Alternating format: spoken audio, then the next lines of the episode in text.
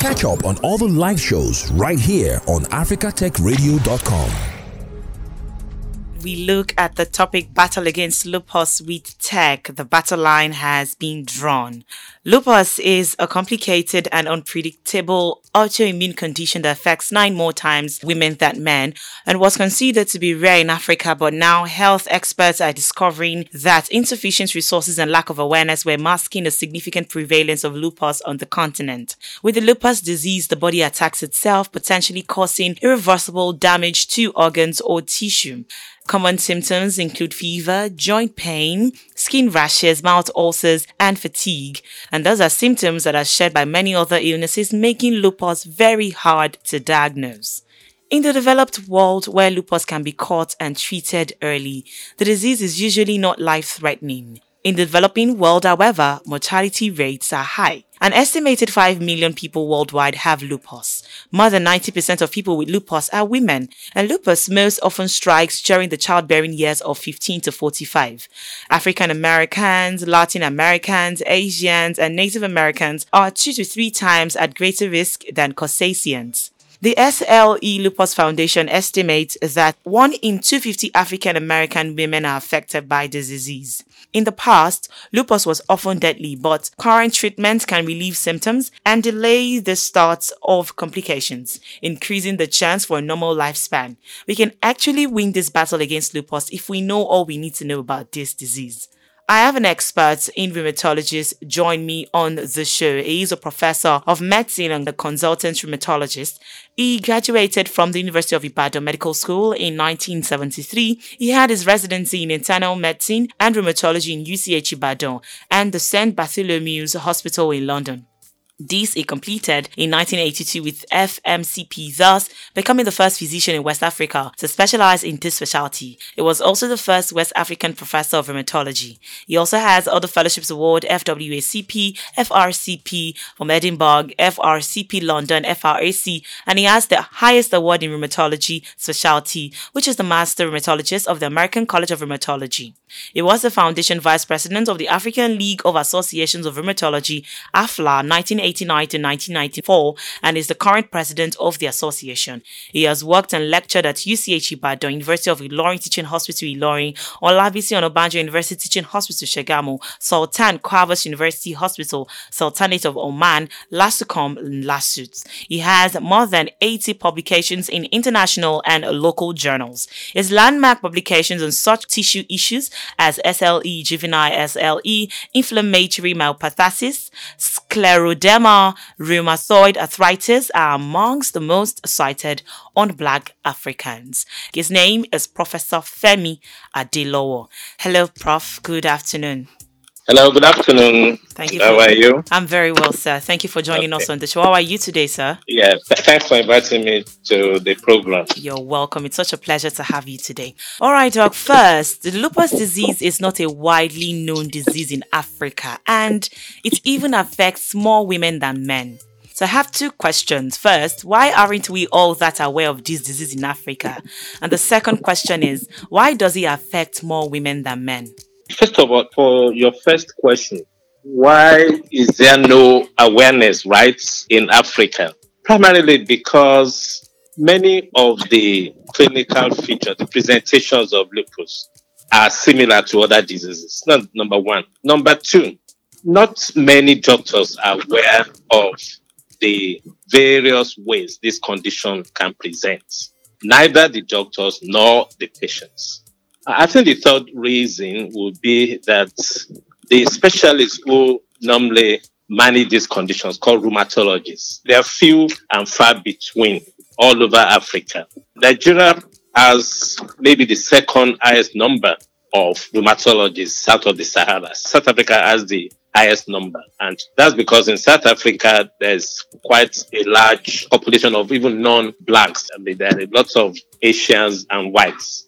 And the doctors there are, have a, higher awareness of it all. Those would be the major reasons. Now, why does it affect women more commonly than males? It's not that it does not affect males, But for every nine to 10 females, for instance, that it affects, it would affect only one male. So the proportion of female to male is quite wide. The reason is, is that our immune system is what protects us against germs, what protects us against any foreign object, any foreign substance that comes in. Our immune system is actually modulated by the female hormone estrogen. And we all know that females have excess estrogen compared with males. Males do have estrogen too, you can be surprised. But the estrogen is more in females than in males. So because of that situation, the estrogen being the hormone that modulates our immune reaction. That's why it is commoner in females than in males. Wow. Now, Doctor, seeing this prevalent narrative, first you've mentioned that we don't have so many rheumatologists in Nigeria.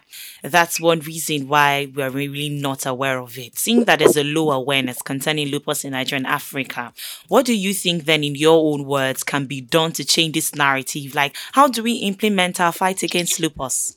Well, first of all, you know, I think one of the ways to increase awareness is the sort of program we had yesterday. We had a robust program yesterday. I was involved in two of them. One was a physical meeting with patients who have lupus. That was organized by the Nigerian Society of Rheumatology and it held at the Lagos State University Teaching Hospital.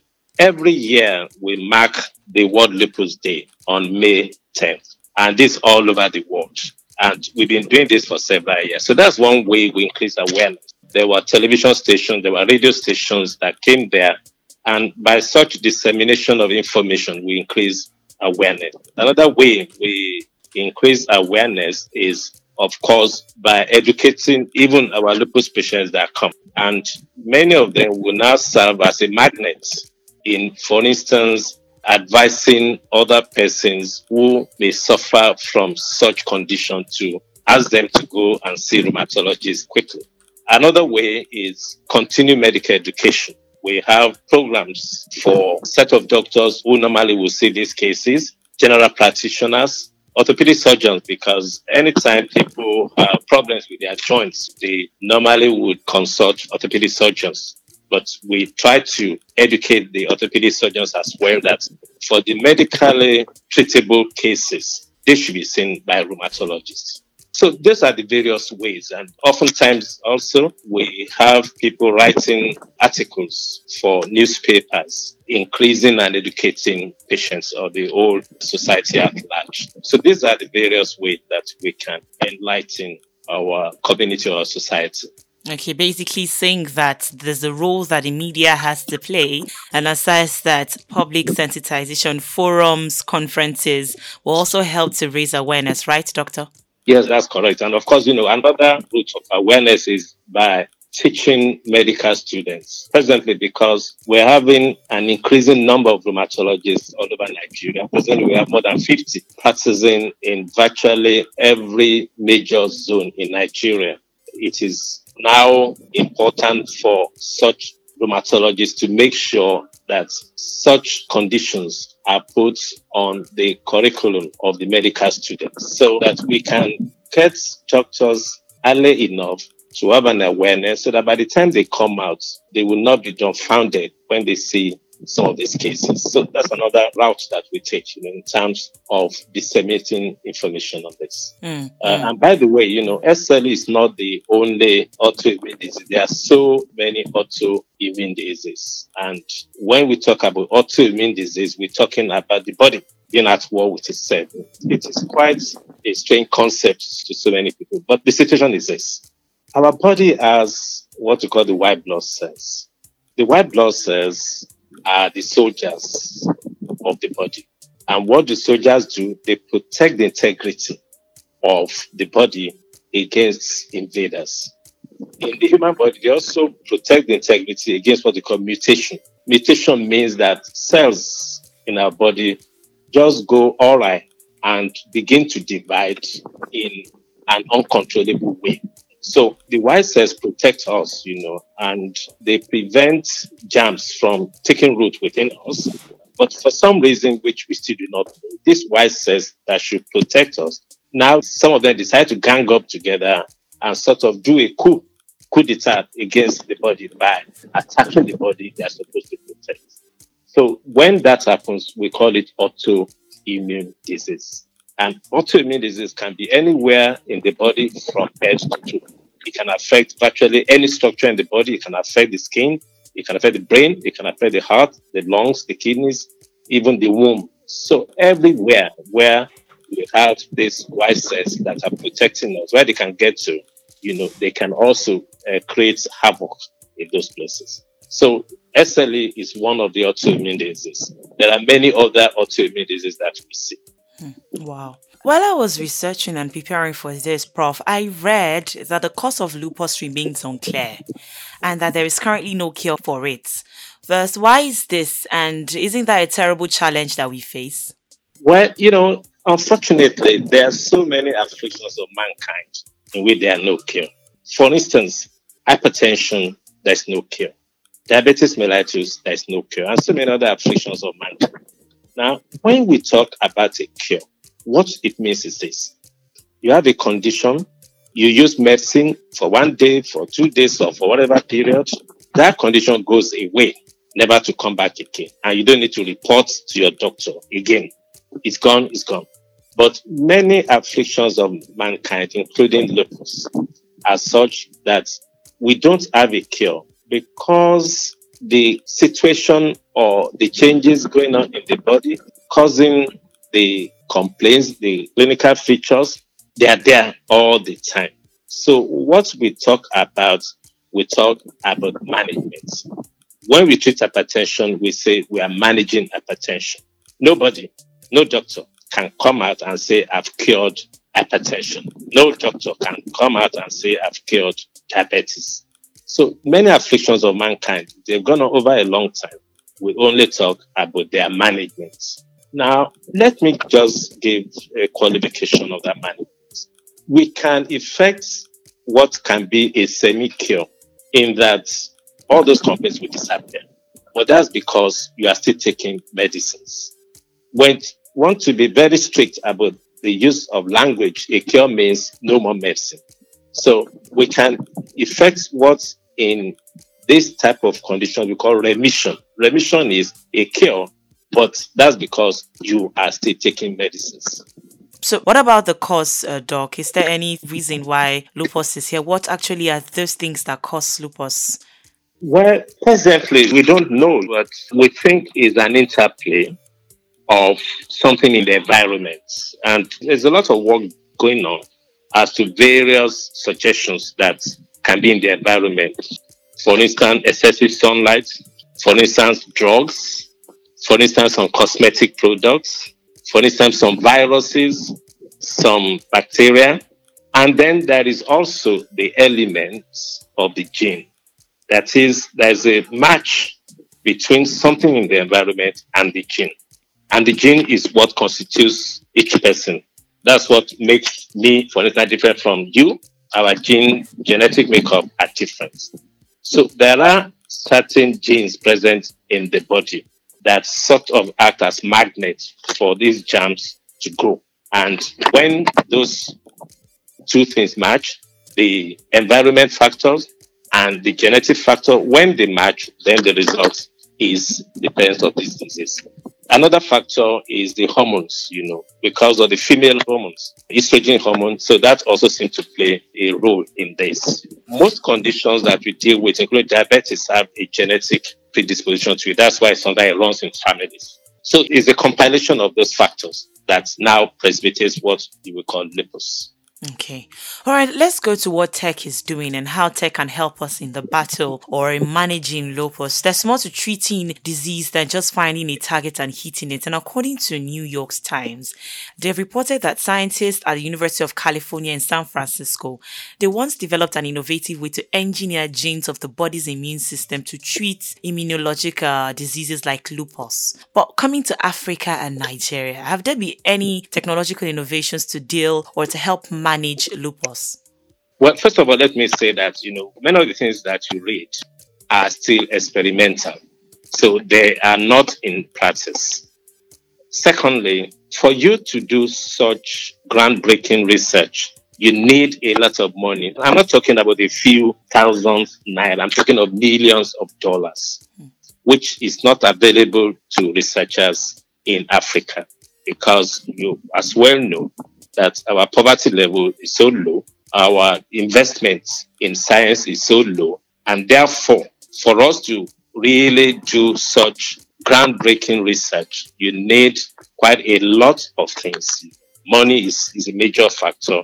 The infrastructure that you need for such laboratory experiments, these are all things that are not available in the country. So, a short answer to your question no, there's nothing happening like that in Africa. And those are the reasons. Wow. So there's the absence basically because of funds, right?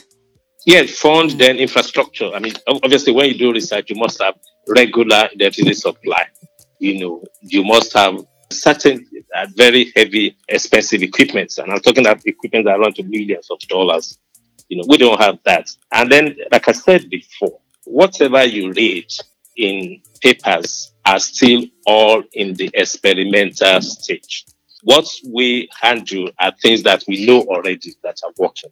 And anything in the experimental stage cannot be applied yet until we have concrete evidence that it works. Okay. Okay, then. Okay, now that we know that there's really nothing that has been done on ground or there's no groundbreaking innovations yet to deal with this, I think we have to go back to that very popular saying that prevention is better than cure, right? So, is there a way to prevent lupus from hitting us at all? Because what can be cured is better prevented. Is there? Well, that's true. That I mean, whatever we can do to prevent it. Now, Unfortunately, I must confess here, unfortunately, because of the complexity of development of lupus, we do not have a magic drug or a magic intervention that will prevent it in those who have a genetic predisposition to it. We don't have it. It's like, well, if you have the genetic makeup to develop it and the right environmental factor is there, is invariable that you will develop it. Because we know it runs in families, is to do certain blood tests. For instance, the offspring of a mother who has it because it's female to female. We do certain what we call serology. You know, there's a particular one we call anti-nuclear antibody, which is the hallmark of lupus. We do that and monitor it in such children to see when they begin to develop the symptoms and signs. But to prevent them from developing it, we still do not yet have anything to that. And that's not only Nigeria, all over the world. So it's almost like it's invariable that there's no thing that you can do, nothing that you can say that may prevent it in those who are predisposed to it. Hmm. Wow, so that's something we must establish on the show today that it's a big challenge we're facing in its diagnosis, in its prevention, in its treatment. Lupus still has, I mean, the treatment still has a lot to be done about it. Final words, Dorcas, to celebrate the World Lupus Day and knowing and having established the fact that we don't have room for that on ground now. What will you have to say as regards this disease that is very difficult to diagnose? it's not as pessimistic as you're making it sound. For instance, you know, no matter what you do, people will still develop hypertension because there's a family gene making them predisposed to it.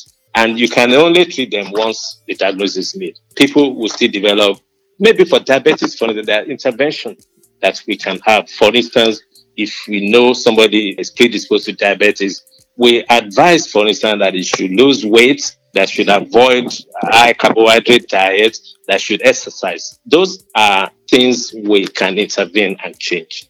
But in lupus, there isn't anything we can change. We can't change the gene, neither can we change the environment. Now, the final word is this, you know, when people talk about lupus and they say it is rare, it's because they haven't come across them and they haven't been to a rheumatology clinic where we see these cases. So how should we know when somebody has lupus? In Nigeria, they have a characteristic way of presenting. First of all, they present with a recurrent fever. And that fever can go on days on end and is variously diagnosed as malaria is variously diagnosed as typhoid. And even sometimes, you know, if it persists for so long, people start talking about, oh, is this HIV? Is this tuberculosis? So fever is a very common presentation among our patients. And because many of the presentation are like malaria, there's a delay. Then secondly, they can present with joint pains. Then thirdly, they present with extreme fatigue. Fatigue is very common in lupus. They wake up in the morning and just don't feel like getting up. Then they can present with sores in the mouth. And then they can present with hair loss. They comb their hair and they find the hair falling off. A few of them do present with chest pain, you know, which can be so troublesome. And if it goes on over some time, they develop fluid covering their lungs, which we call pleural effusion, or even fluid covering their heart, which is called pericardial effusion. Then they can present, you know, with kidney problems. As a matter of fact, many of our patients present initially with evidence of kidney damage. They present with kidney failure. And it's only when we investigated them when that we realized that this was due to. They can also present with severe anemia. And a few patients have had to have blood transfusion over and over and over again. And then they can present with sometimes seizures in which they develop epileptic seizures.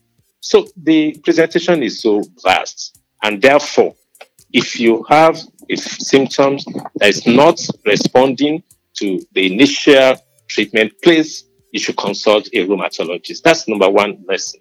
Number two is that this condition is not due to a spiritual attack because almost all our patients, when they come, they are told that this is a spiritual attack. Somebody is sending arrow at them or they are stepping on some jazz. And also because of that, valuable time is lost. Thirdly, I think once the diagnosis is made, it is important, very important, that you take your medicines. Your rheumatologist can consult or ask share your management with other specialists. If, for instance, the skin, which can be involved, you would have to share your management with the dermatologist. If the lungs are involved, you would have to share your management with a chest physician. If the kidneys are involved, you would have to share your management with a nephrologist. So you sometimes need a team approach in the management of this patient. Those will be my last words. That and then to recognize that this condition is not rare after all. Absolutely, it is. Thank you very much. We've been speaking with uh, the very first rheumatologist uh, in uh, the West Africa. He's the very first physician to specialize in rheumatology in the whole of West Africa. He's a professor of rheumatology and is very vast in this issue. I think you can judge yourself. I was speaking with Professor Femi Adelowo. Thank you for doing this with us. So we sincerely appreciate it. Thank you very much, and bye bye. Now, we must understand that lupus is not a death sentence, okay? With the right meds and the right physicians and caregivers involved, lupus patients can have kids, you can hold jobs, you can lead productive lives like anybody else. All you have to do is to ensure that you are diagnosed early and then stick to your meds. When you feel anyhow, please say something. When you see something, say something. Thanks for listening, and don't forget to catch up on all the live shows right here on africatechradio.com.